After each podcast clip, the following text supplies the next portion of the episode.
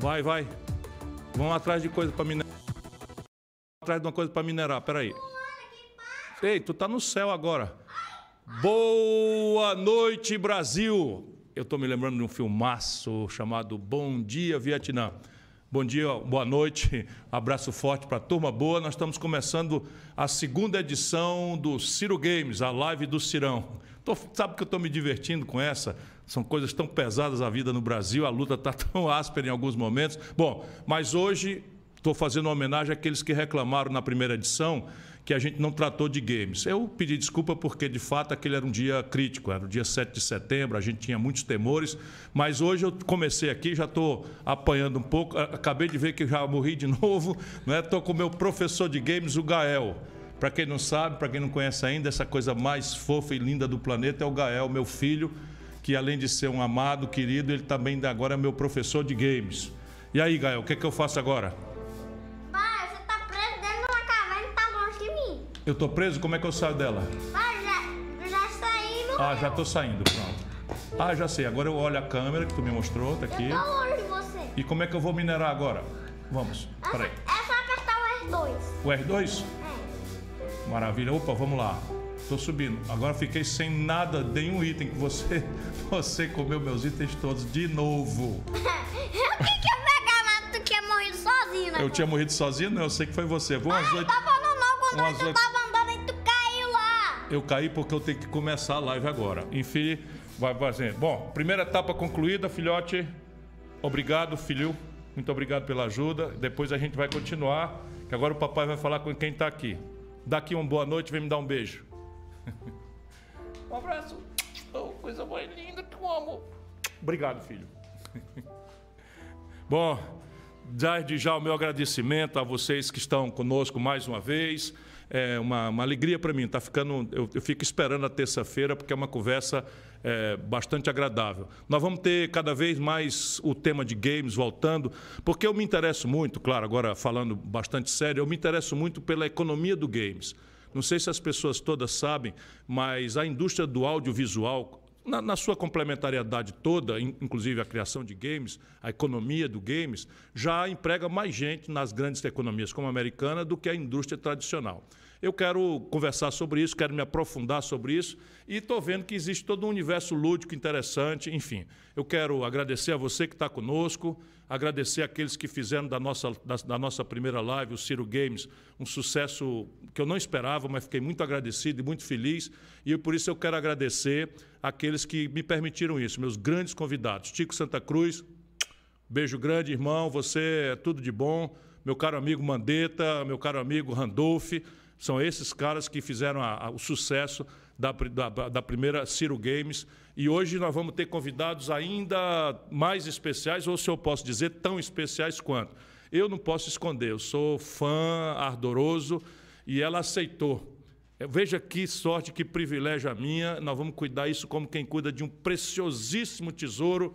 Vai conversar conosco a nossa querida Marrom, a mangueirense, maranhense do mundo, a nossa queridíssima, não é? Queridíssima, queridíssima, queridíssima, é, que, que vai estar conosco aqui.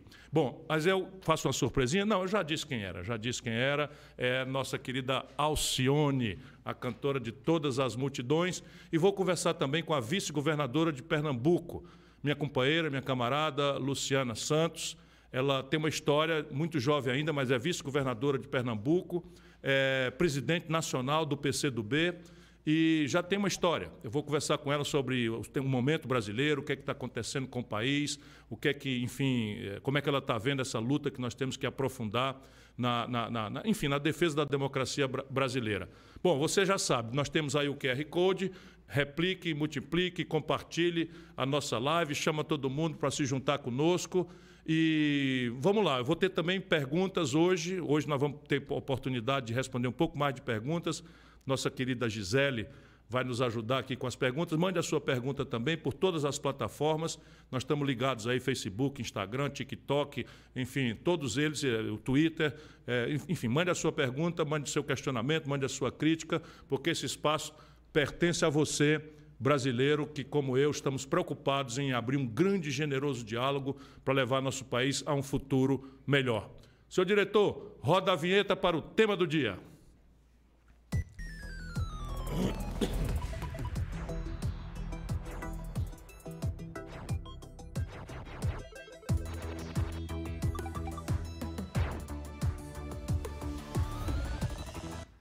Bom, é claro que o tema do dia hoje não podia deixar de ser as manifestações que aconteceram nesse domingo, dia 12, pelo Fora Bolsonaro.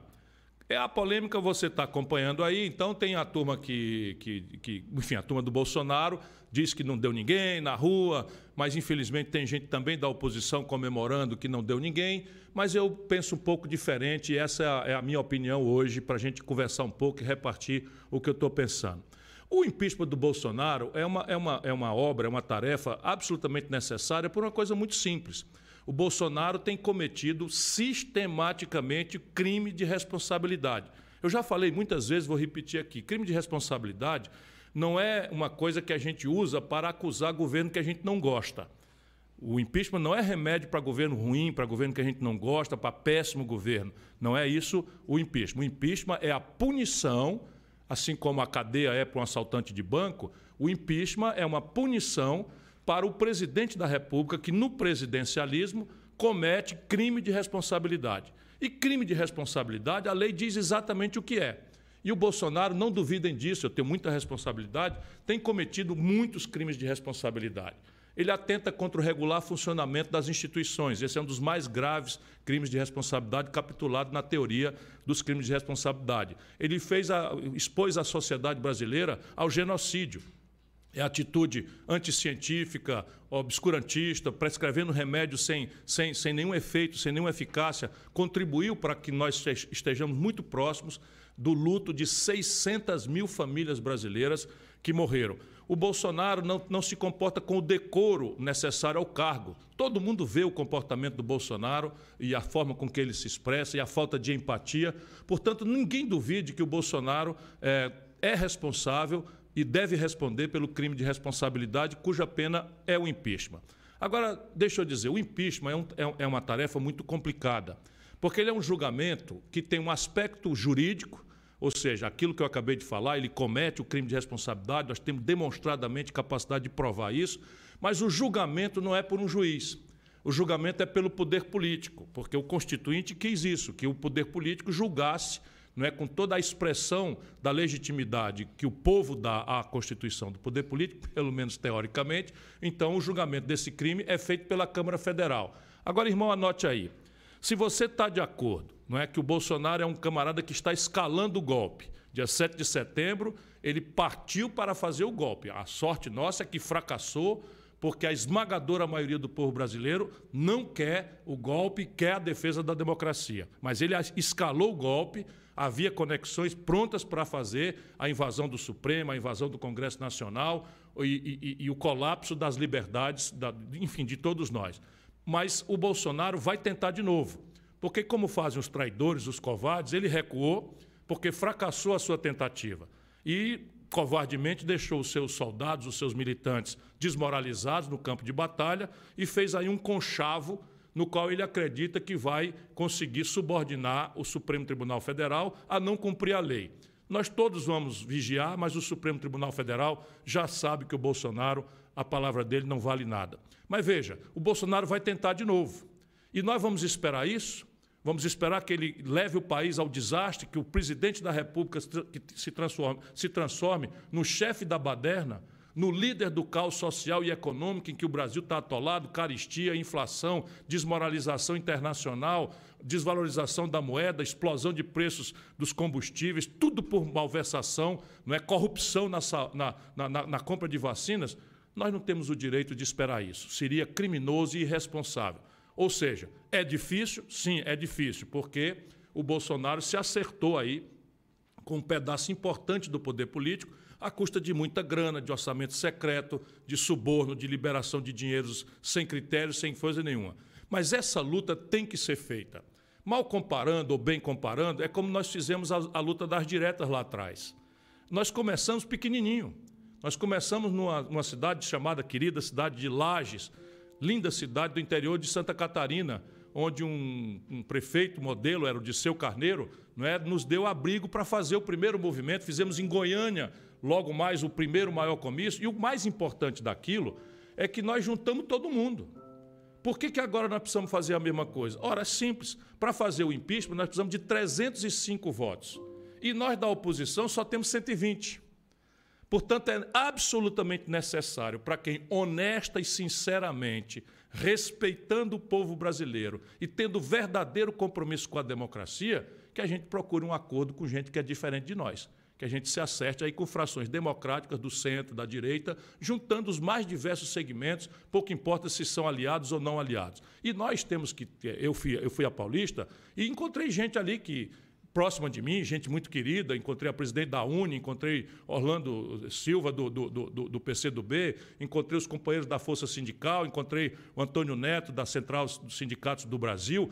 Mas eu encontrei também gente que é muito distante de mim, gente que eu já andei me estranhando na vida pública, lembra? Né, a mentira que disseram, mas enfim, encontrei gente, gente estranha, festa bonita, gente estranha, e, e isso é, é a democracia. Nós precisamos nos reunir com quem é diferente de nós, desarmar os preconceitos, sabe?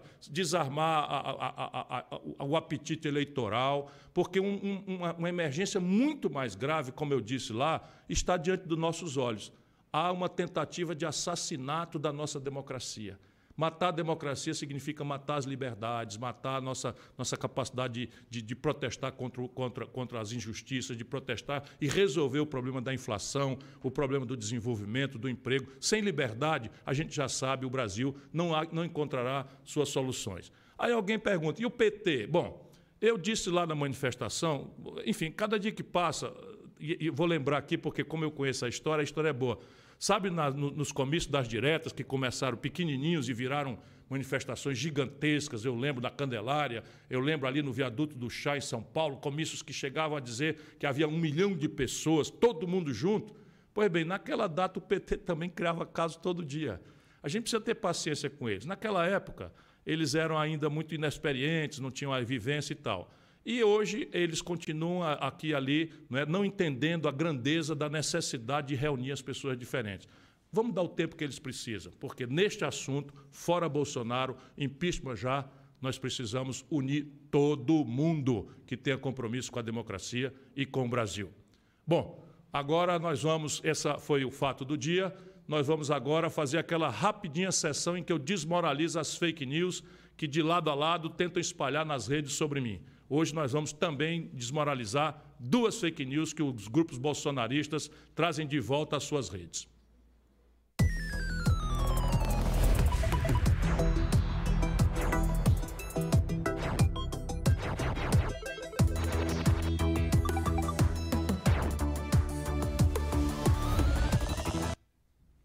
Bom, hoje eu vou começar falando de uma fake news que voltou a circular nas redes bolsonaristas, quase sempre eles. Essas redes dizem que eu e meu irmão, ex-governador do Ceará, ex-ministro da Educação, Cid Gomes, fomos investigados né, pela Polícia Federal e pelo Ministério Público por coisas erradas que nós teríamos feito em campanhas há 10 anos atrás. Isto é absoluta mentira, como está absolutamente esclarecido, mas eu preciso toda a vida, para respeitando você, respeitando a sua liberdade de querer bem a mim ou não, de gostar ou não das minhas ideias, discuti-las e não ficar intrigado ou, ou levado a, a, a, acreditar numa mentira que é muito grave. Eu nunca respondi por nenhuma acusação, nem investigação, nem de Ministério Público, nem de Polícia Federal, nem o Ciro Gomes. Tudo isso está completamente desmentido pelo Ministério Público e pela Polícia Federal. Portanto, fake news bolsonarista reciclada vai para a lata do lixo para quem tiver consciência na cabeça. Bom, eu agora né, é, é, tenho outra fake news. Agora, eu até botei essa já nas redes, mas eu resolvi trazer para cá também, porque a outra fake news, que também as redes bolsonaristas fazem, é de que eu e o meu irmão seríamos proprietários de 70, 77 empresas de caminhão-pipa distribuídas no Nordeste para, enfim, ganhar dinheiro com a exploração da dificuldade de abastecimento d'água. É uma mentira absolutamente insultuosa e nós já esclarecemos nas redes, vou esclarecer aqui também para a gente seguir adiante. Oi, pessoal, estamos de volta, eu e Ciro, para comentar algumas postagens mentirosas que os adversários dele costumam jogar nas redes em época de eleições. Tem também a fake news que você e sua família possuem 77 empresas de carros-pipa pelo Nordeste e por isso teriam atrasado as obras de transposição do São Francisco. Essa é uma das mais absurdas de todas. Primeiro, porque eu e minha família nunca tivemos empresa nenhuma de carro-pipa. Segundo, porque poucas pessoas trabalharam mais para reduzir a dependência dos carros-pipas do que eu e meu irmão, o ex-governador do Ceará, Cid Gomes. Vamos aos fatos. Quando eu fui governador, construí em apenas 90 dias o Canal do Trabalhador, que livrou a região metropolitana de Fortaleza de um colapso no abastecimento de água. Uma obra que surpreendeu cearenses e brasileiros. Depois, quando fui ministro da Integração Nacional, não só projetei, como iniciei as obras de transposição do São Francisco, que era discutida e nunca saía do papel desde a época de Dom Pedro II. Só Deus sabe o que eu sofri para tirar esse projeto do papel. Já o CID iniciou duas obras extraordinárias, as maiores obras de abastecimento de água da história do Ceará. O Cinturão das Águas, que se integra à transposição do Rio São Francisco, e o Eixão das Águas, que beneficia mais de 3 milhões de pessoas. Por aí você vê o tamanho da mentira. Bom, mas por hoje chega de fake news. Vamos agora passar para a nossa outra fase do Ciro Games, a live do Cirão. Diretor, uma vinheta decente para a nossa grande convidada de hoje, por favor.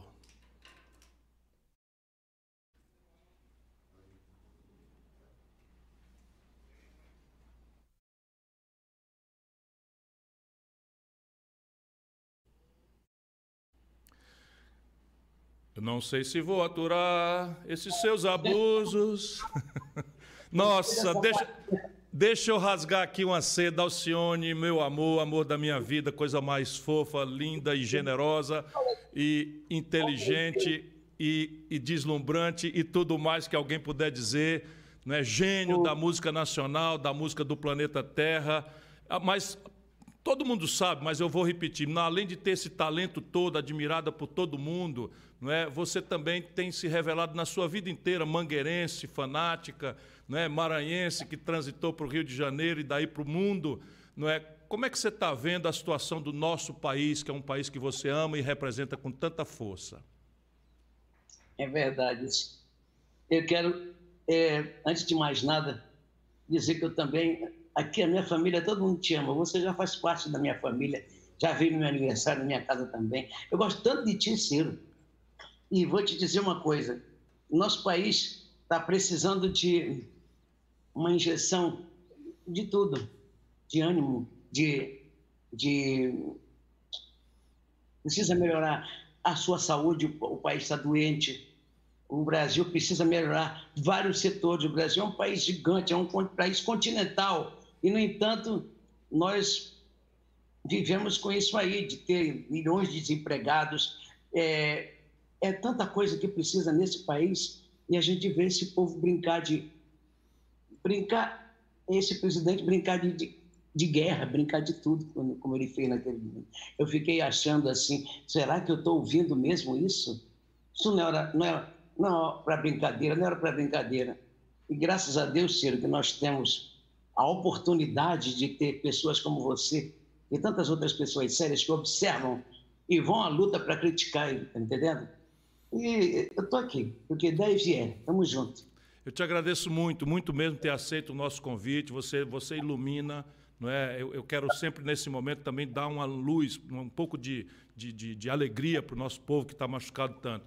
Deixa eu ainda continuar nessa parte, é, é, enfim, você tem essa sensibilidade, você também tem uma liderança natural na cultura brasileira entre os artistas. Como é que foi a pandemia? Como é que está sendo a pandemia para os artistas, cantores, músicos, não é, produtores que vivem do mercado da arte nesse momento? Nós fomos os primeiros a sair, tivemos que, que, que parar o trabalho e talvez vamos ser os últimos a subir no palco. Muito difícil, Ciro, muito difícil essa fase para muitos artistas para muitos músicos foi, foi, foi muito difícil, muito triste.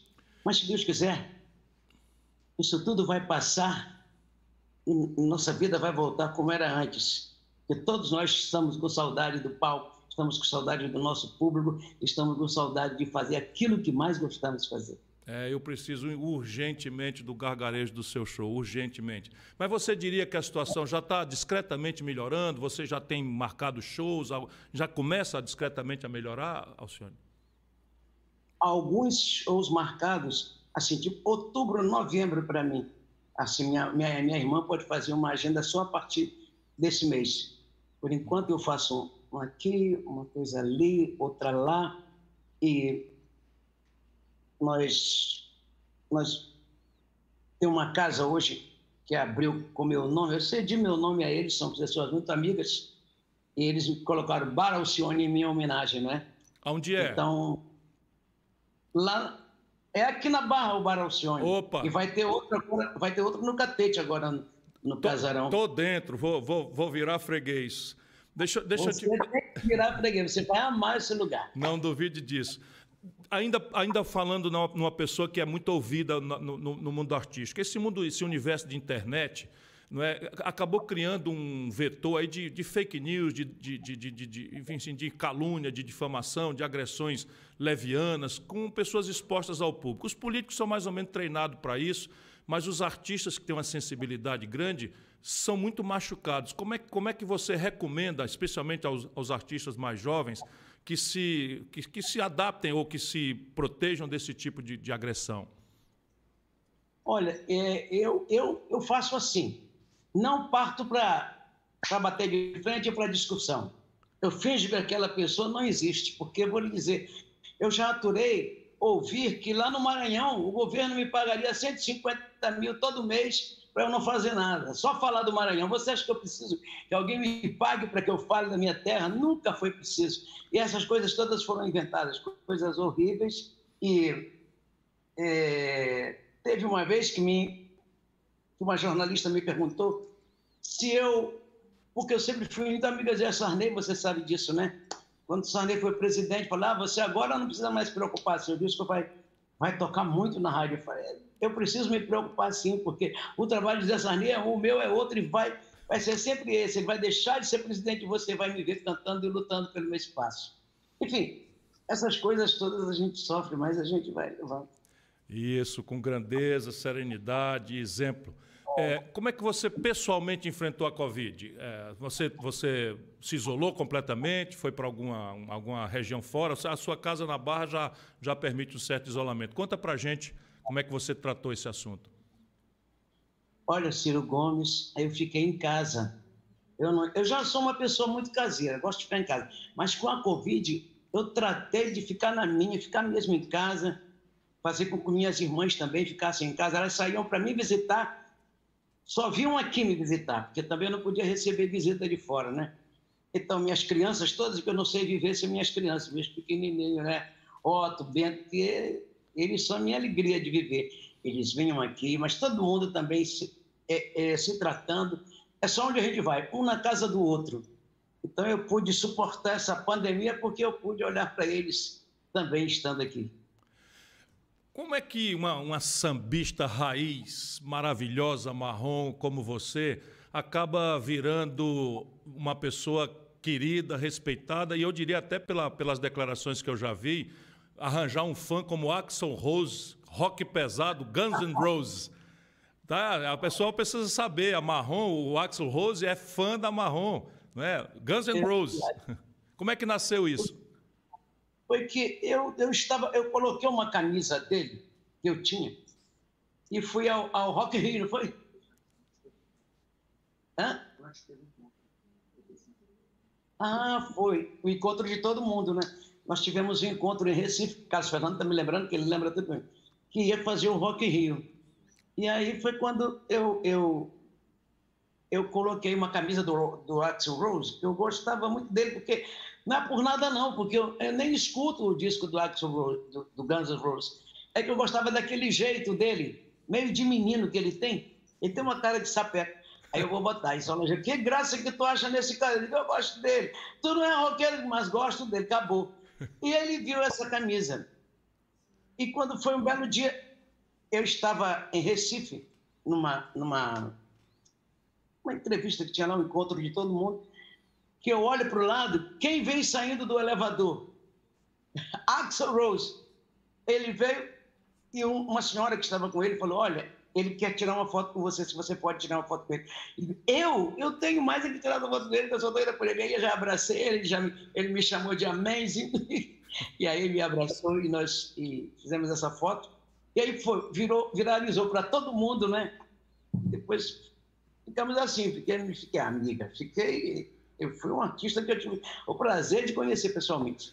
É, mas as pessoas precisam saber que recentemente também, eu que sou ligado e fã, eu vi o rapper, agora um rapper, Snoop Dogg, né, postou um vídeo ouvindo uma música sua e rasgando elogios. Para mim foi uma surpresa porque os universos musicais são muito distintos, embora a música seja uma linguagem universal. Como é que se explica isso, Marlon? Não para mim, não para mim que sei bastante bem o que é. Quem lhe ouvir se encanta. Olha, Ciro, eu não sei, eu não, não sei como explicar. É Deus, não é? Porque eu, na verdade, Snoop Dogg, quando eu fui ver, ele estava escutando Você Me Vira a Cabeça aí. Você me vira e, a cabeça. Estava viajando da música, me né? tira do Muito sério. lá vou eu. Lá vou eu. Mim, bom demais. Lá vou eu assassinar. E essa admiração que você causa nos músicos não é uma prova de que o samba está mais vivo do que nunca? com certeza. O samba está mais vivo do que nunca, sabe por quê? Porque o samba, ele é... É só nós sabemos fazer esse 2 por 4 sabe? Sabe aquela divisão da aquarela do Brasil? Em lugar nenhum do mundo eu ouvi igual como o brasileiro faz. O brasileiro tem o ombro para fazer. Lá fora eles fazem. Bam, bam, bam, bam, bam, bam, bam, bam, Eles não sabem dividir a colcheia como nós brasileiros. Não adianta que o Brasil é que tem esse ombro. É por aí. E show, tá estreando um show em São Paulo agora. Quando é que a gente pode esperar um disco novo? Olha, o disco novo eu ainda não sei. Eu estou pensando numa ideia para fazer um novo disco. Mas eu estive em São Paulo, no Tom Brasil, e aqui no Rio eu vou fazer algumas vezes, algumas quintas-feiras, né? Começando de agora, o Bar Alcione. Depois é que a minha programação de outubro, novembro, só nós ainda vai me dar. Mas vou começar devagar, né? sabe como quer, não quer nada? Mas indo. Minha querida, eu, eu por mim puxaria a noite toda aqui, abriria uma cerveja para continuar tendo o privilégio, mas não quero lhe ocupar muito mais do que a sua generosidade me ofereceu. Na primeira live, eu não sei se você viu, eu, eu encerro a conversa com pessoas que aceitam essa honra, me dá essa honra de, de, de, de fazer, com uma espécie de bate-pronto. Eu falo uma coisa e você, que tem esse hábito, responde na lata. Vamos lá? Será? Combinado? Vamos lá. Então Combinado. vamos lá. Em relação ao Brasil, você se sente otimista ou pessimista? Ainda pessimista. Ainda pessimista. Uma música. Eita, que pergunta. As rosas não falam de cartão. As rosas não falam, simplesmente as rosas exalam o perfume que roubam de ti. Ai, devias vir. Eu vou perder. isso, é um, isso é um atentado violento ao pudor. Ciro Gomes cantar na frente desse ícone. Um ídolo. Um ídolo brasileiro, não é? Escolha o seu ídolo. Ou um brasileiro e um, e um internacional. Vou escolher um, um ídolo brasileiro Martim da Vila. Martim da Vila, grande escolha. Um livro, Marrom. Um livro, Renúncia. Renúncia. Chico Xavier. Sim. Uma inspiração. Quem escreveu foi Chico Xavier. É... E psicografou foi Chico Xavier. Essa é uma história muito bonita que meu pai leu e pediu para eu ler um dia. História de uma, de uma menina que se chamava Alcione também. Opa. Ela tinha esse nome. Uhum. Uma inspiração. Uma história uma inspiração, Alcione. Uma inspiração. Ângela Maria. Ângela Maria, espetacular. Quem nesse país diz assim, esquina, como Ângela Maria. que lindo. Era apaixonada dessa é verdade, é verdade que Agnaldo Timóteo foi, no começo da vida, motorista de Ângela Maria? Foi. Foi, né? Agnaldo Olha, eu conheci muito Agnaldo, conheci também ele fala com muito orgulho, né? Sim. cantou, e canta para valer também, cantava para valer. Um filme, Marrom. Um filme. É... E o vento levou. Não lindo, tem jeito. Lindo filme. Um lugar. Cinco... Um lugar. Um lugar. São Luís do Maranhão. São Luís do Maranhão. Olha, quem não conhecer ainda no Brasil precisa conhecer. O casario Esse... ali, o casario antigo com os azulejos portugueses. É uma coisa deslumbrante. E agora a parte moderna com a ponte atravessando, porque São Luís, pouca gente sabe, é uma ilha e de uma gente espetacular, uma culinária especial e um povo que é tudo de bom. Todo Pode ter São Luís do Maranhão. Então me diga um prato. Um prato é arroz de cuchá com peixe frito. Ô, oh, bicho bom. Ô, oh, bicho bom. Um ideal, um ideal, acione, queridíssima. Hã? Um ideal. Um ideal. Um ideal. É ver esse país um dia, sabe? Eu acho que é difícil, presidente, mas a gente deve, a gente precisa sonhar. Todo realizado é, financeiramente, é, com saúde e com educação para todo mundo, muito bem, sabe? Para todos. Amor da minha vida, Deus lhe pague pela sua generosidade, pela sua existência, pela sua voz, pelo seu talento e muito obrigado, eu especialmente. Não é? Eu sei que eu sou de um ramo aí muito polêmico e você generosamente aceita esse convite. Se proteja, minha querida, e na primeira quinta-feira que me deixarem, eu vou lá para o Gargarejo bater palma para a maior de todas, a Marrom Alcione. Beijo grande, queridíssimo. Um beijo para você toda a sua família. E aqui nós te amamos. Um beijo grande para você, para suas irmãs todas e para todo mundo. Obrigado. Bom, você está gostando da live? É, eu, eu, não deixo de me emocionar. Essa mulher é absolutamente extraordinária. Uma sabedoria, um talento, uma, uma, uma assim, sabe, uma paz diante das coisas difíceis. Ela aqui e acolá dá uma escapulidinha no hospital, nunca deixou de manter o sorriso. Enfim, eu amo, amo profundamente não escondo de ninguém. Bom, está gostando da live? Já mandaram perguntas, comentários? Então, deixa eu checar aqui com a Gisele. Chega aí, Gisele.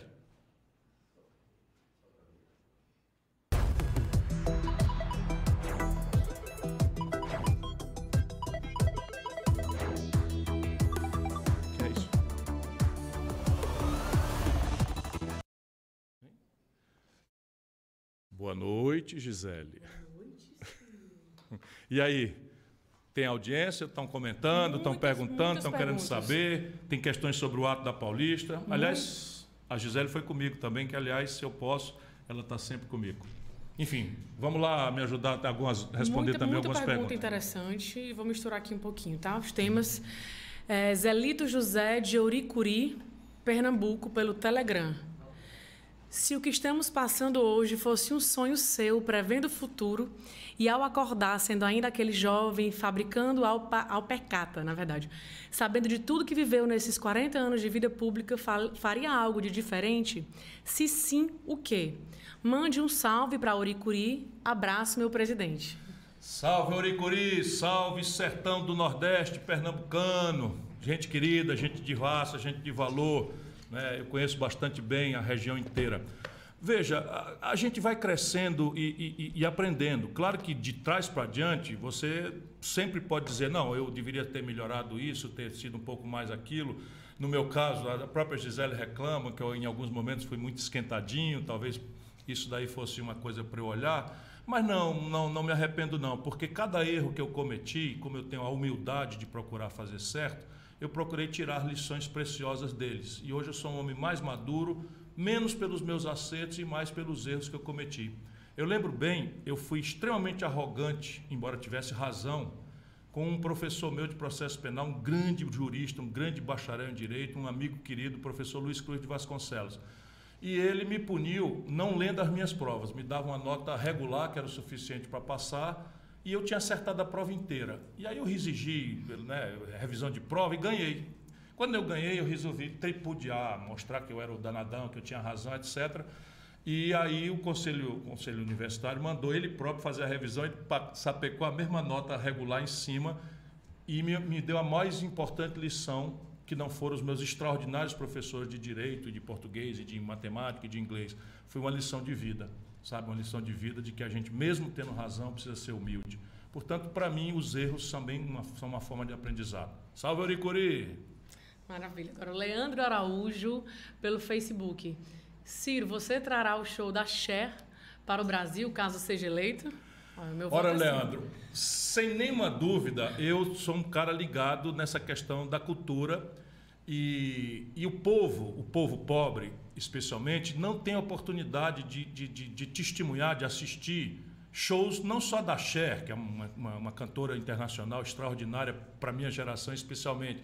Eu e a Gisele fomos um show dela lá em, em Nova York. Ai, Nova sei. York, foi Nova York. Mas depois você conta a primeira tentativa que não deu certo, que essa história é boa também. Ah, eu vou contar. Enfim, mas eu, eu queria ir para o show da Cher, eu era casado com a Patrícia antes e tal, e, e, e compramos ingressos com meses de antecedência, viajamos para lá, e aí comprei um brinco para. Eu era bastante mais jovem, comprei um brinco, não tinha mandato, não tinha responsabilidade com nada e tal. E, enfim, entramos no, no salão da festa, no, no, coisa e tal. Tocou o primeiro sinal, tocou o segundo, eu já com um copo de, de, de, de cerveja na mão e tal. Aí entrou aquela, aquela, aquela voz: Senhoras e senhores, a Cher não vai fazer o show. Boa noite, o dinheiro de vocês será devolvido. Anos, décadas se passaram até que eu consegui ir com a Gisele Deu no certo. show dela. Então, o que é que eu quero dizer? Sim, tudo que eu puder fazer para propiciar o povo brasileiro, o melhor da cultura brasileira e mundial, eu farei. Claro que as ferramentas nem sempre é o próprio governo fazer, mas você pode, por exemplo, convencer um grande empreendedor como Medina, que promove o Rock in Rio, de incluir a Cher. E nesse compromisso eu já for, alô Medina, vai tomando nota aí que se eu chegar lá, nós vamos conversar sobre a, a necessidade de trazer a Cher. Maravilha. O Danilo da Costa Gomes, pelo Facebook. Ciro, qual será a proposta para reerguer a indústria? Estou concluindo engenharia, mas vejo que a indústria, infelizmente, está para fechar as portas no Brasil.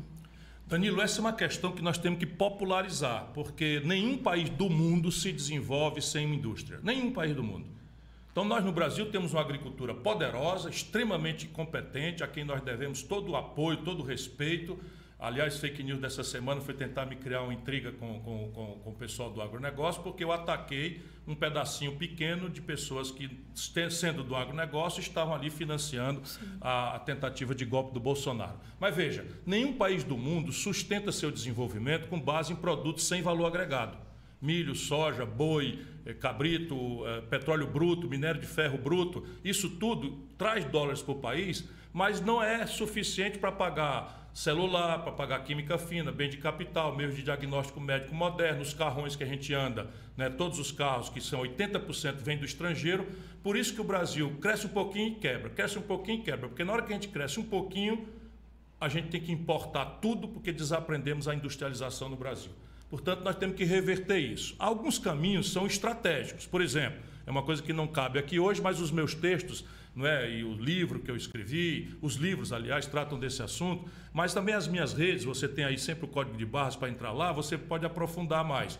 Mas veja, taxa de câmbio. Se a gente administrar como os políticos demagógicos do Brasil têm feito, uma taxa de câmbio que fica artificialmente mais barato você sair de São Paulo para ir para Miami do que sair de São Paulo para ir para Fortaleza, tudo que a gente produz aqui não consegue vender lá fora. E tudo que eles produzem lá fora fica muito barato aqui, destruindo a nossa produção aqui. Então é preciso alinhar a taxa de câmbio de uma maneira a fortalecer a capacidade da nossa indústria aguentar a competição aqui e fazer a competição em terceiros mercados lá fora. Isso não se faz sem uma parceria estratégica com o governo. Depois a taxa de juros. Olha, meu irmão, faz 26 anos que eu que eu já estou rouco de falar, nesse tempo eu ainda tinha cabelo, que a taxa de juros no Brasil é consistentemente, há 26 anos, mais alta do que a média do lucro dos negócios da economia real. Ninguém precisa ser economista para entender. Veja, se a taxa de juros é mais alta do que o lucro de uma indústria, por que, que alguém vai abrir uma indústria se ele pode pegar esse dinheiro e botar na renda fixa e ganhar mais dinheiro? Ou quem é que vai tomar dinheiro emprestado para abrir uma indústria se o lucro dela é menor do que o juro que tem que pagar para o banco? Então, esses dois preços centrais da economia, que tem a ver com vida e morte, com emprego, com salário, com arrecadação para pagar saúde e educação, eles não deixam o povo entender. E eu estou me esforçando para explicar. Então, esses dois grandes preços. Depois você tem que introduzir no Projeto Nacional de Desenvolvimento aquilo que a gente chama política industrial e de comércio exterior. Exemplo prático. Na pandemia, o Brasil está comprando máscara de proteção para nós todos da China. Abriu a pandemia, nós tínhamos que importar os respiradores. 80% dos remédios que a gente toma vem do estrangeiro. E o governo que compra. Sabe quanto era antes da pandemia? O governo federal gastando, financiando emprego na China, na Índia, na Europa e nos Estados Unidos? 17 bilhões de dólares.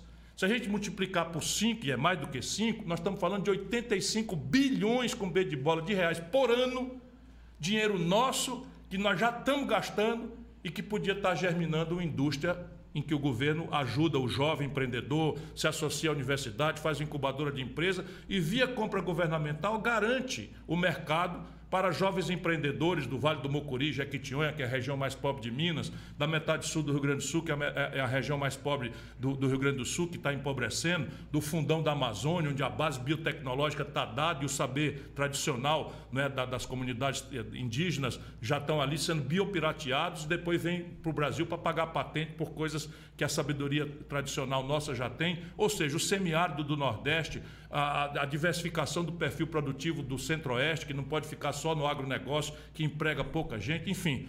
Aqui o céu é o limite, porque o Brasil já tem o dinheiro. A tecnologia, 85% já está vencida a patente. E você tem Atenção, não, atenção não, um forte abraço ao Carlos Gadelha, Carlos Grabois Gadelha, que é um camarada extraordinário, que tem uma tese que mostra todos os caminhos por onde o Brasil pode fazer uma indústria nacional no complexo industrial da saúde. A mesma coisa vale para petróleo, gás e bioenergia. Veja, por que, que a gasolina e o gás, o gás de cozinha estão tão caros? Porque estes loucos estão destruindo a Petrobras, paralisando a capacidade de produção de gasolina, óleo diesel, querosene de aviação e, e, gás de cozinha, e comprando do estrangeiro, financiando com dinheiro brasileiro emprego nos Estados Unidos. Por quê? Porque aí tem, aí tem. Quando você vê um tatu em cima do toco, meu irmão, a gente já sabe, é porque alguém botou, porque tatu não sobe em toco. Complexo industrial do agronegócio, você sabe que a metade dos custos da produção, fertilizante, defensiva agrícola, implementos agrícolas, tudo importado do estrangeiro. Complexo Industrial da Defesa, bilhões de reais o Brasil gasta para equipar as estruturas das Forças Armadas, e podendo verticalizar essa indústria aqui com um tesouro como a Embraer. Nós já temos exemplo, o caça Gripen, eu enlouqueci, subi nas paredes quando o governo brasileiro resolveu vender a Embraer para os estrangeiros. Eu fui para a justiça, briguei, porque isso aí é uma porta de enriquecimento extraordinário, porque o dinheiro já está sendo gasto. Mas o importante aqui é a economia do conhecimento. Não é só uma política industrial, é capacitar a sociedade brasileira, isso tem a ver com uma mudança profunda na educação, com uma ênfase definitiva que nós estamos hoje com o pior momento da história em ciência, tecnologia e inovação, diminuir a distância entre a, o honrosíssimo 13º lugar que o Brasil tem em publicação de trabalhos científicos e o 76º lugar do mundo em matéria de registro de patente, que é a conexão entre a ciência e a inovação tecnológica. Isso faz parte central do Projeto Nacional de Desenvolvimento que eu quero ver discutido no Brasil. Maravilha. Eita, que eu falei, hein, Falou, marque o homem da cobra. Ciro Ellison pelo Instagram. Se eleito, quais as primeiras medidas da área da cultura? Eu vou convocar renovado o Conselho Nacional de Cultura, vou colocar em discussão um agravamento importante do, do orçamento público para o fomento à produção cultural brasileira e vou colocar em discussão coisas muito novas. Por exemplo, será que faz sentido a essa altura do campeonato rede nacional de TV 24 horas por dia? Se a gente começar a estabelecer que o horário é, tem que ser uma parte dos horários das TVs dedicada à produção local e regional, o fomento à cultura regional e a, e a, afirmação das diversas identidades que na unidade afirmam a superior e exuberante identidade nacional brasileira, é um dos assuntos que eu quero ver discutido. Naturalmente dialogando, porque isso incrementa custo de produção, o que quer dizer que o governo tem que ter a capacidade de ajudar a indenizar esse, esse salto. Mas o, a cultura, para mim, é um elemento absolutamente central e isso pode ser visto nos orçamentos que eu pratiquei quando prefeito da quinta maior cidade brasileira, como governador do estado do Ceará e com todos os, os atores, agentes culturais, produtores. Minha mulher é uma produtora cultural, não é? que, que hoje é, é, podem dar um testemunho do meu compromisso central com a questão da cultura. Atenção, doutora Marisa Leão, minha querida amiga, Sérgio Rezende, Vamos já já começar a juntar toda a tropa aí para discutir essas novas ideias para a cultura brasileira. Para ontem, por favor, porque é Para ontem, É ontem, por urgente. favor. Sem cultura, um país morre. Uma nação se perde, não, não é mais respeitada. O André Guerreiro, de Porto Alegre, pergunta pelo Twitter: quais políticas serão implementadas para preservar o meio ambiente, bem como recuperar o que foi destruído? Teremos, que, teremos ações específicas visando a conscientização das pessoas e empresas que também podem e precisam contribuir? O Projeto Nacional de Desenvolvimento é absolutamente sustentável. Ou seja, nós não compreendemos a questão ambiental como uma política setorial, muito menos como uma questão identitária de nós outros que estamos preocupados com o futuro do planeta. É preciso estabelecer que a própria premissa da modelagem de desenvolvimento do país se comprometa na sua reconstituição mesma, porque o Brasil não tem projeto mais nenhum, com a questão da sustentabilidade. E isso se afirma, primeiro, ampliando a capacidade de assenhoreamento do Brasil sobre o seu território. Deixa eu dizer para vocês, nós precisamos para anteontem também, porque destruíram tudo que há de planejamento no Brasil, fazer um grande, profundo e detalhado em bases tecnológicas absolutamente sofisticadas, um censo geográfico no Brasil. O censo geográfico é aquele que vai identificar os biomas, mapear suas fronteiras, de identificar sua degradação, identificar as questões de solo, identificar as questões de, de recursos hídricos, identificar a, a- a biodiversidade, identificar, enfim, toda a nossa riqueza, para que a partir daí nós possamos estabelecer aquilo que eu chamo de um assenhoreamento sobre o território. Significa o quê? Nós vamos fazer o zoneamento econômico e ecológico, com grande participação da comunidade internacional, para que ela possa testemunhar, mas será submetido especialmente aos amazônidas, no caso do bioma amazônico, e aos, aos, aos, aos viventes do Pantanal, aos viventes da Mata Atlântica, aos viventes da Caatinga, que são os, os- aos viventes do, do Centro-Oeste, já é o Cerrado, para que a gente possa ter clareza não é de que o, o território brasileiro tem essa característica e que aqui dá, aqui não dá, aqui pode, aqui não pode. E em qualquer circunstância, nós precisamos introduzir um esforço de capacitação do nosso povo para que ele aprenda a viver com dignidade, com renda sofisticada, com renda minimamente digna, sem aquele exercício que ele aprendeu no passado e que foi, foi, foi no passado estimulado e que agora é criminalizado, que é derrubar a floresta, especialmente pensando na Amazônia. Sim, é perfeitamente praticável, mas, por exemplo, ICMBio, por exemplo, IBAMA, por exemplo, ainda em outros aspectos de populações tradicionais, FUNAI, não é?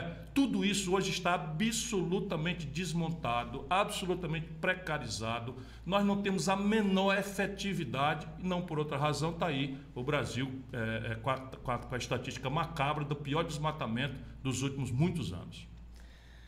Ah, é verdade. O- agora o Lázaro Dantas, de São Rafael, Rio Grande do Norte, pelo Instagram. Como reduzir o custo de vida do brasileiro? Reduzir preço da gasolina, carne, feira, gás, energia? Reduzir o desemprego?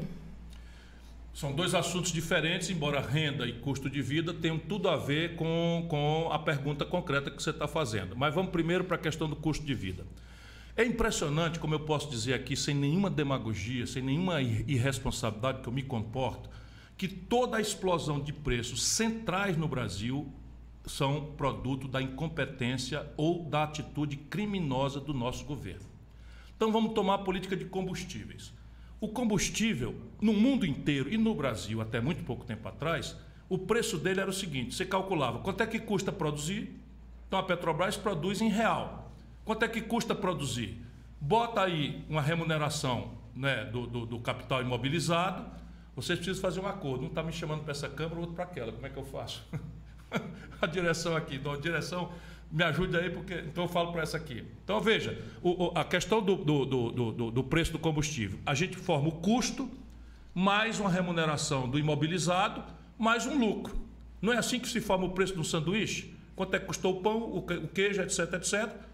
Bota o custo, bota um lucrozinho em cima, é o preço. Pois bem, no Brasil, de um tempo para cá, o governo federal, o senhor Jair Messias Bolsonaro, a partir do Michel Temer, que agora é o novo parceiro dele, embora tenha feito um deboche vergonhoso ontem, não é? o Michel Temer estabeleceu a seguinte política: não é mais o custo de produção. É assim: pega o barril de petróleo do Brasil, que custou 10 dólares, 30 dólares, 20 dólares, porque isso vai variando, quanto é que custou, e ao invés de vender por 20 dólares, ele olha o preço lá de Roterdã, onde se faz o mercado especulativo de petróleo, e aproveitando o monopólio na prática da Petrobras, empurra nas costas do povo brasileiro o preço de oportunidade lá fora, matando a própria razão de ser de existir da Petrobras. Essa é a queda. Agora o coice qual é? Paralisaram as refinarias da Petrobras, suspenderam os investimentos em refino, a refinaria Prêmio do Maranhão, a refinaria Prêmio do Ceará, que já estão todas licenciadas, com área física pronta, com enfim, licenciamento ambiental autorizado.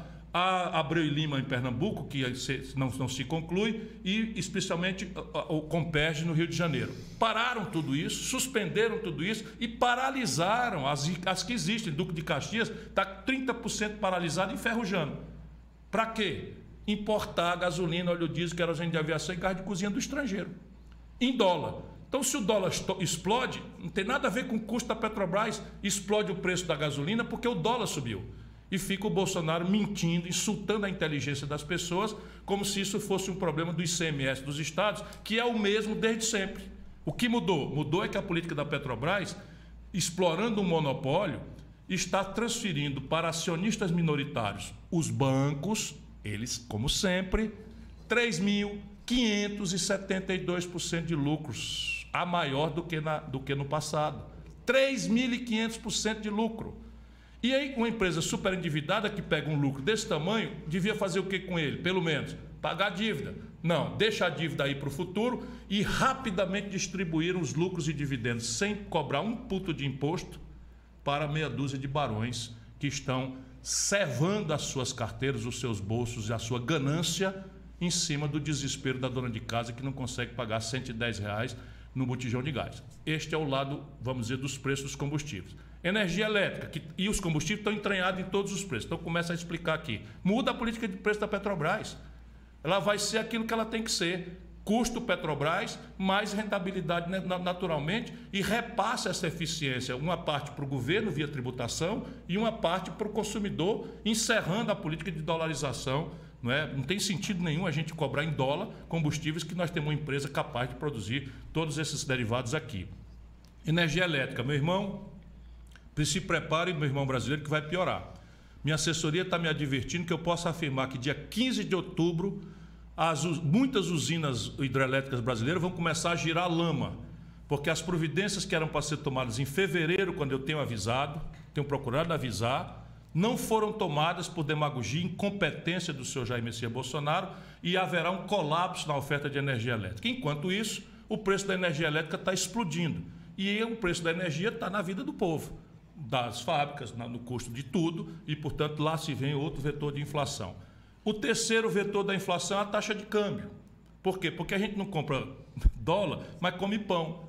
E pão é feito de trigo, e trigo o Brasil não produz suficiente. O Bolsonaro aumentou a cota de importação de trigo dos Estados Unidos, de novo, em vez de estimular a produção brasileira, traz uma cota de quase 300 mil toneladas de, de, trigo dos Estados Unidos em dólar. Se o dólar explode, quando o Bolsonaro tomou posse, era 3,70, agora é 5,20 papoca o preço do, do, do, do trigo, papoca o preço do pão, papoca o preço da pizza.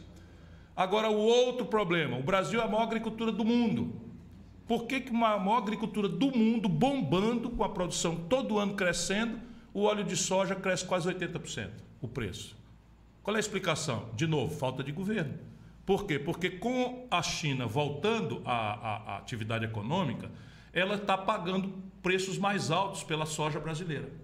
Como o governo não fez estoques reguladores, porque abandonou qualquer estratégia de desenvolvimento do país, prostrou-se à especulação, agora o, o, produtor, como é correto, vende para quem paga mais. Então está vendendo lá fora, desabastecendo o mercado brasileiro e a dona de casa da favela do Rio de Janeiro, da favela de São Paulo, do Recife ou de Cuiabá, está pagando o, o, o, enfim, o feijão, o arroz, o milho, tudo, do derivado de milho e a soja, o óleo de soja e a carne, tudo isso é a razão, comércio exterior e o governo não fazer estoque regulador para garantir o abastecimento brasileiro. Por isso que a política é importante. Tudo é a política que resolve. Jonas Ximenes de Sobral, Ceará, pelo Twitter. Conterrâneo. Ciro, qual a sua proposta para ajudar os milhares de estudantes que estão endividados com fiéis? Nesse momento no Brasil, meu irmão, 63 milhões e 700 mil pessoas estão humilhadas no SPC. Mais de um milhão são jovens que caíram né, no conto do FIES, em que o governo, e aí é, não é o Bolsonaro, foi o Lula, pegou bilhões de reais dos cofres públicos e, ao invés de abrir uma escola pública gratuita para todo mundo, resolveu emprestar esse dinheiro para o estudante, porém o estudante nem pegou nele, passou direto para o empresário da, da iniciativa privada de educação, que botando o dinheiro no bolso tem hoje o maior grupo empresarial privado de educação do mundo.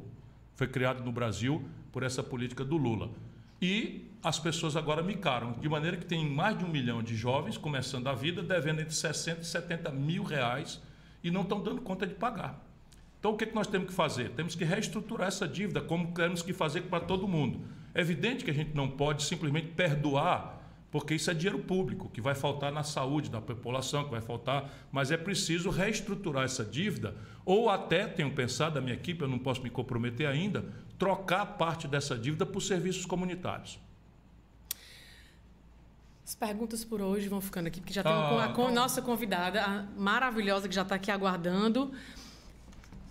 Semana que vem nós temos mais. Gente, vocês podem continuar mandando perguntas durante a semana toda pra, nas redes do Ciro, Twitter, Instagram, Facebook, em todas as redes a gente vai pegando. E no dia da live, aí, a, o Ciro vai acompanhando aqui, eu também, e eu vou durante a live inteira, se aparecer mais alguma, durante o, o final da live, eu, eu, interrompo você e te, te, mando mais uma perguntinha, tá bom? Um super, beijo grande. Super obrigado, um Gisele. Então Até vamos, mais. sem mais delongas, vamos agora nos conectar com Luciana Santos.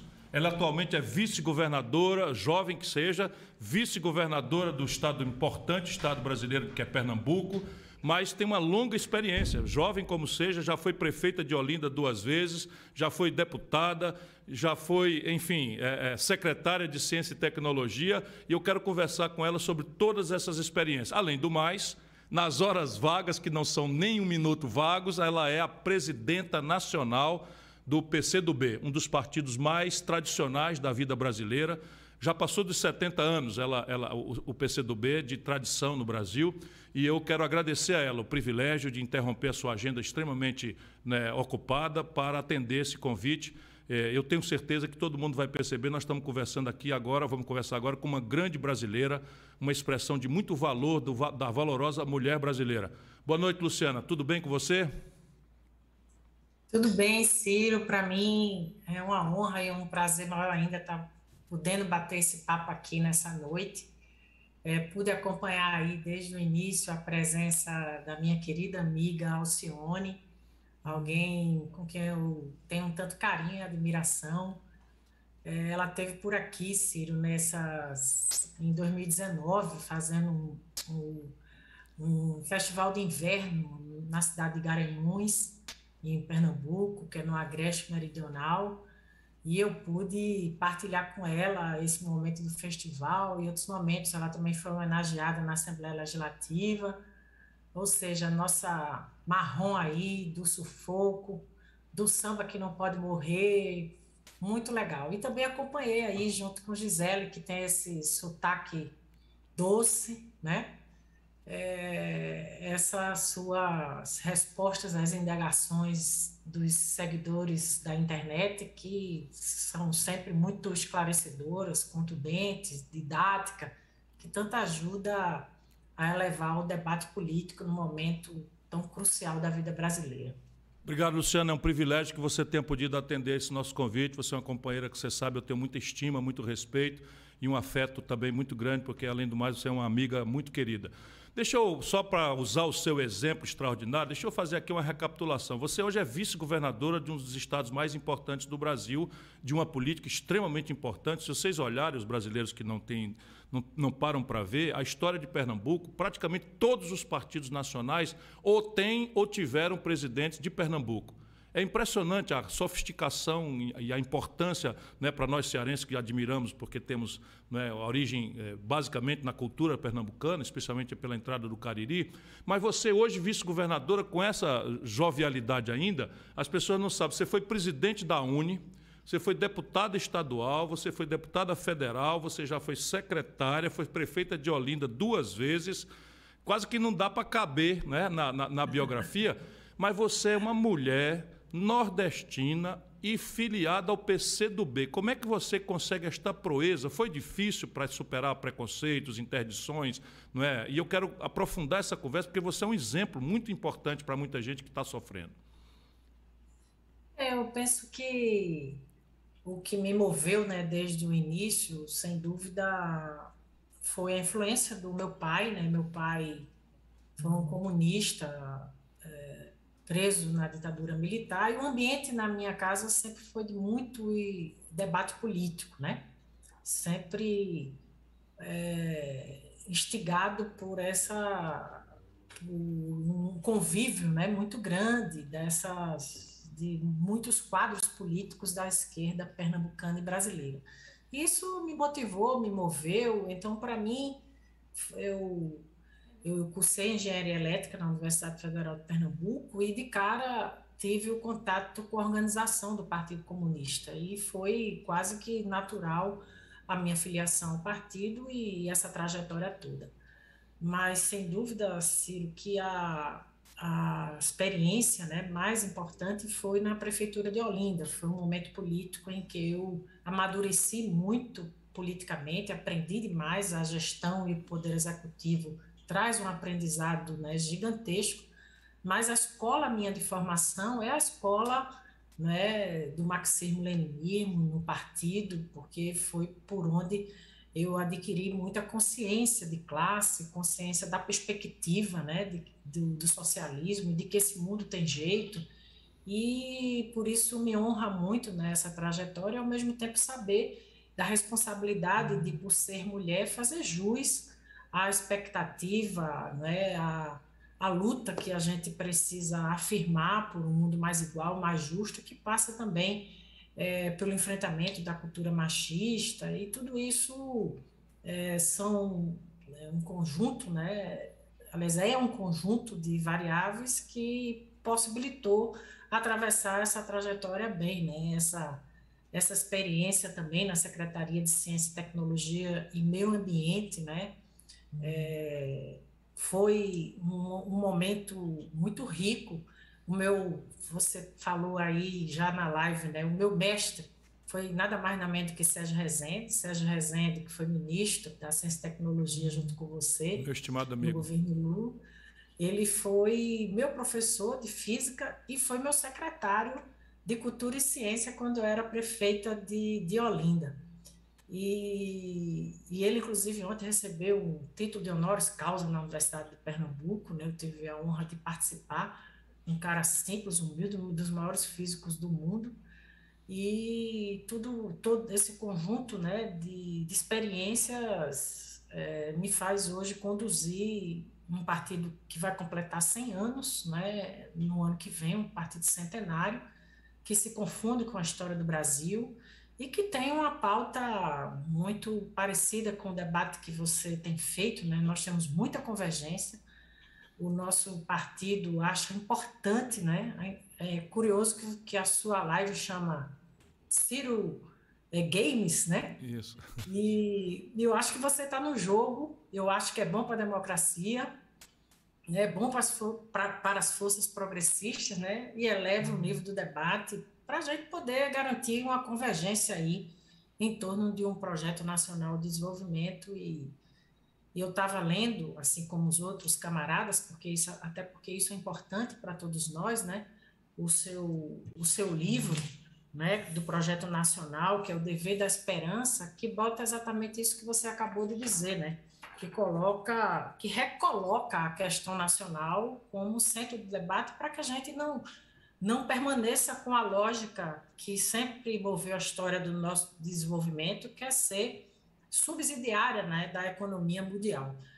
Eu penso até e subordinada né, à dinâmica da economia mundial. Eu penso até, é, Ciro, que nesses tempos de pandemia, é, a pandemia acabou sendo um fenômeno né, mundial que quebrou tabu, na minha opinião, que recolocou o debate do projeto nacional como uma necessidade independente da matriz ideológica dos governantes, isso seja na União Europeia, isso seja nos Estados Unidos, em qualquer país do mundo que você observar, todos aqueles países que tiveram Estado forte, né, que colocaram, colocaram o Estado a serviço da política pública, né, de todos aqueles que enfrentaram, claro, né, que tenha que, pelo menos como pressuposto, a ciência, a autoridade sanitária, né, em primeiro lugar, né, para enfrentar a pandemia e cuidar das pessoas pelo impacto que isso teve na economia mundial. Então, acho que foi um momento de quebrar tabu e de dizer que o Estado precisou investir, ser forte para poder garantir a retomada da economia, cuidar das pessoas. Então, acho que foi um momento também que a gente precisa capitalizar como quebra de tabus e paradigmas, né? Da necessidade de a gente ter um Estado que possa induzir o desenvolvimento e cumprir o seu papel de, é, de que todos os momentos mais ricos da nossa história se deram exatamente quando teve esse tipo de conceito comandando, né? Os rumos da nação. Então, os poucos momentos e raros, né? Então, é, é, a gente tem muita é, convergência aí com essas suas opiniões sobre a nossa perspectiva. Eu, eu vou voltar a explorar a sua inteligência especial, privilegiada, mas eu quero, eu quero também aproveitar aí na, na dupla condição de liderança partidária nacional que você é e de militante experimentada, apesar da juventude, para lhe fazer uma pergunta direta. Né? No Brasil existe uma polêmica hoje porque há muitos políticos que acham que não é possível e outros, outros acham que é possível e, mais do que possível, necessário promovermos o impeachment do Bolsonaro. Você acha viável? Qual é a sua opinião sobre isso? Eu acho que é uma necessidade, né? Nós estamos vivendo talvez o pior exemplo do exercício da, da direita no mundo, né? É, nós temos um presidente vazio, sem ideia, vazio de ideias, né? Um presidente que se demonstrou ser inapto, completamente incompetente. Aliás, essa é a trajetória, né? Eu, eu fui deputada aqui com o Bolsonaro. E o que a gente viu né, foi uma. Além, além né, dessas, das evidências mais recentes que a CPI aponta, de um governo hoje com, com evidências né, de corrupção. Então, a junção do que há ultraliberal na economia, retrógrado nos costumes, autoritário na política, é, não tem como você imaginar ou calcular a, a, a herança maldita né, que um Bolsonaro desse já está deixando para o Brasil.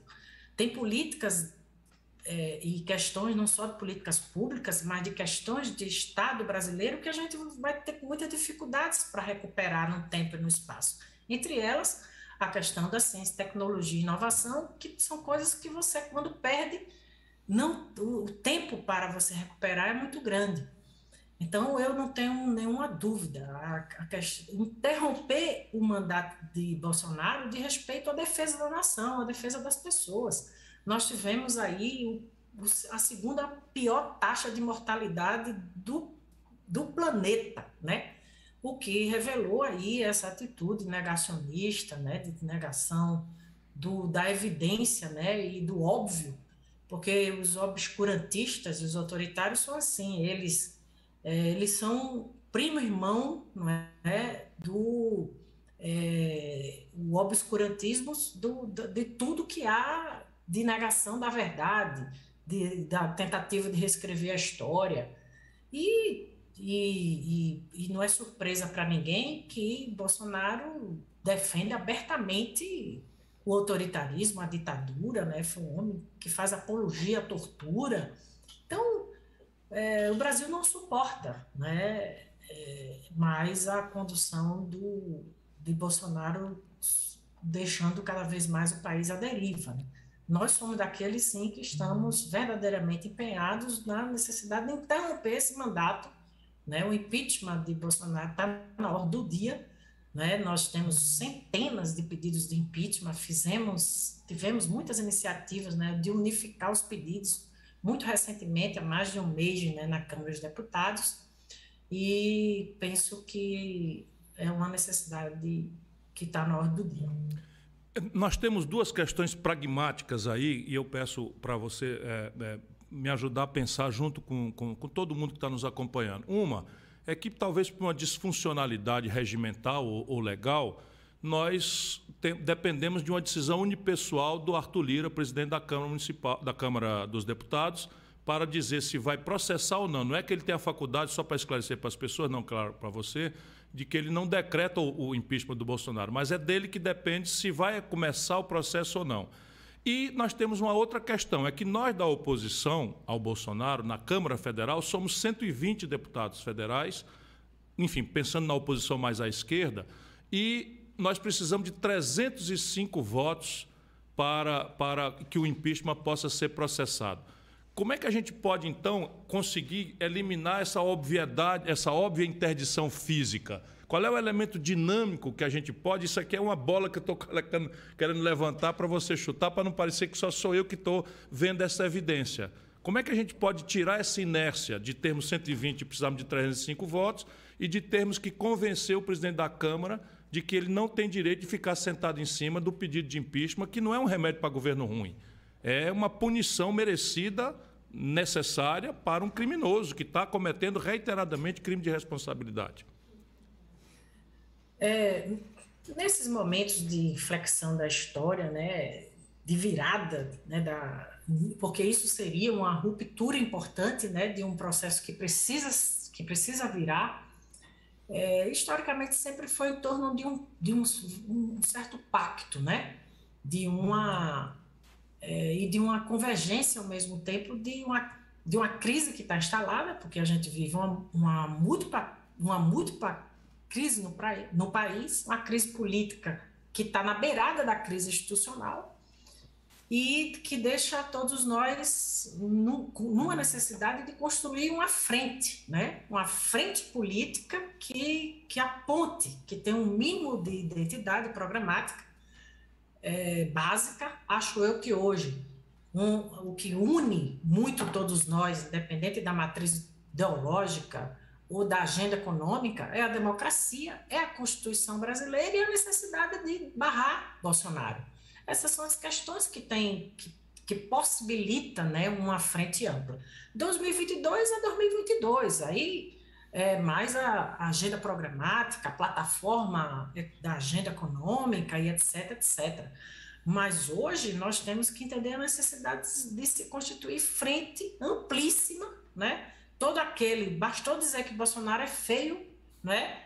Porque a, as diferenças históricas que nós temos, nós não vamos resolver no embate a Bolsonaro, eu acho que nós precisamos acolher numa perspectiva de estabelecer uma maioria, porque o impeachment se dá dentro do Congresso Nacional, e de. E de você, você vê, Ciro, que nós, é, quando a gente olha da campanha de Bolsonaro para cá, há muitos pilares de sustentabilidade de Bolsonaro que foram ruindo, não é? É evidente que Bolsonaro vive um grande isolamento. Ele tem poder de convencimento, ele tem força? Tem. Né? Ele demonstra uma resiliência, apesar de ter uma grande popular, queda de popularidade e de ter sido esse criminoso, genocida que está sendo num momento muito complexo da vida do mundo e brasileira, que foi a Covid, ele ainda demonstra uma resiliência, porque existe um pensamento na base real conservador que no Brasil, não é? E por isso que ele, com toda a queda, ele fica ali no 20, 25%, mas a resultante é que ele está isolado, né? Ele fez uma aposta gigante no, no, no, 20, no, no 7 de setembro, né?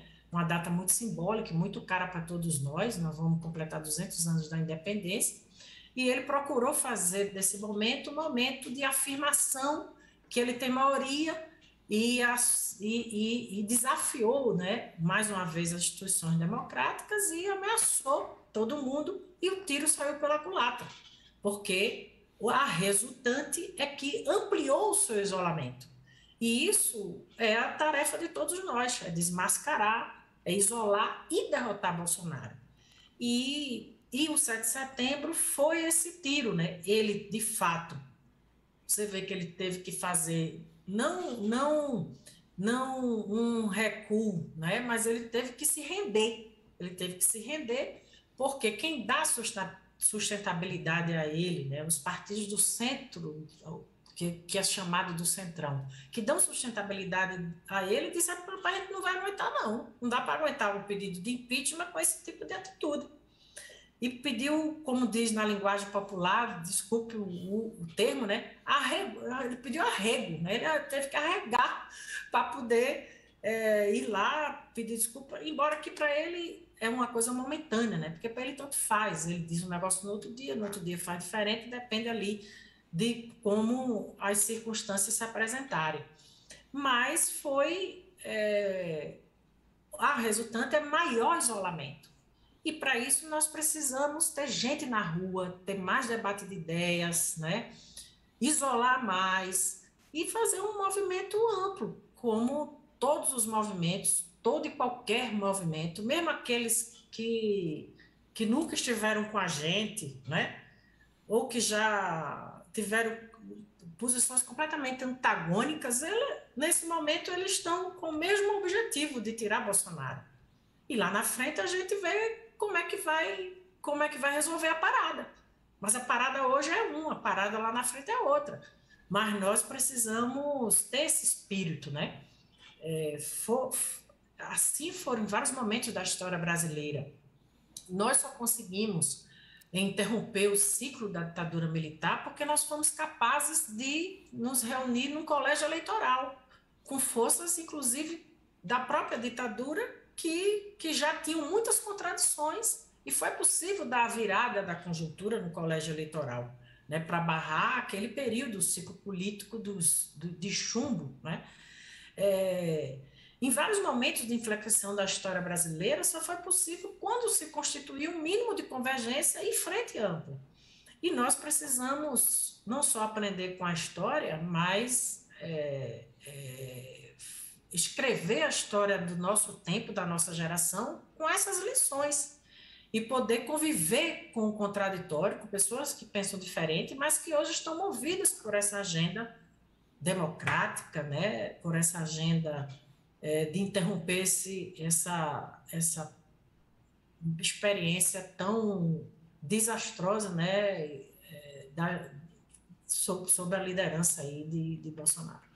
Governadora Luciana Santos, muito obrigado pela lucidez das suas palavras, da sua militância. Eis aí juventude, mulheres, o exemplo, não é? Uma pessoa com idade ainda bastante jovem, já ocupando tantas posições e fazendo história no Brasil. Muito obrigado a você, minha companheira. É um privilégio você ter aceito o convite e, e um forte abraço a todos aí, todos aí na gente querida de Pernambuco.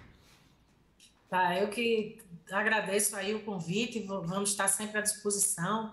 Amanhã, Ciro, vamos ter aqui a reunião de vários partidos políticos é, na, aqui na, na eu estou aqui na Câmara dos Deputados, né? E depois vou lá na sede do PDT almoçar com Carlos com Lupe, Lupe, vários outros, vários outros presidentes Muito bem. partidos conspirem, falar, nós juntos. Conspirem para defender a nossa democracia e o nosso povo. Exatamente. Grande abraço. Forte abraço. Firme na luta e apareça para o Pernambuco. Firme, minha companheira. Forte abertas. abraço. Um abraço grande. Eis aí, olha, é, era uma pessoa de grande valor, uma pessoa de grande. É impressionante. Presidente da Uni, a, a vice-governadora, tendo sido duas vezes prefeita de Olinda, não é uma cidade pequena, não é? Deputada estadual, deputada federal e preside o PCdoB, está na luta, não é? E, e, e manifestou coisas importantes. Meu irmão, minha irmã, 2022 é em 2022. Agora, vamos proteger a nossa democracia, as nossas liberdades, proteger o nosso povo. Gisele, Vamos dormir? Está chegando ao fim nossa live. Hum. Mais um Ciro Games, terça-feira tem mais. Muito obrigada às convidadas muito especiais que o Ciro trouxe aqui hoje. Foi uma alegria ter você aqui. Está todo mundo em casa muito animado, mandando muitas perguntas ainda. Mas agora só semana que vem, só terça que vem. Obrigado, boa noite para todos.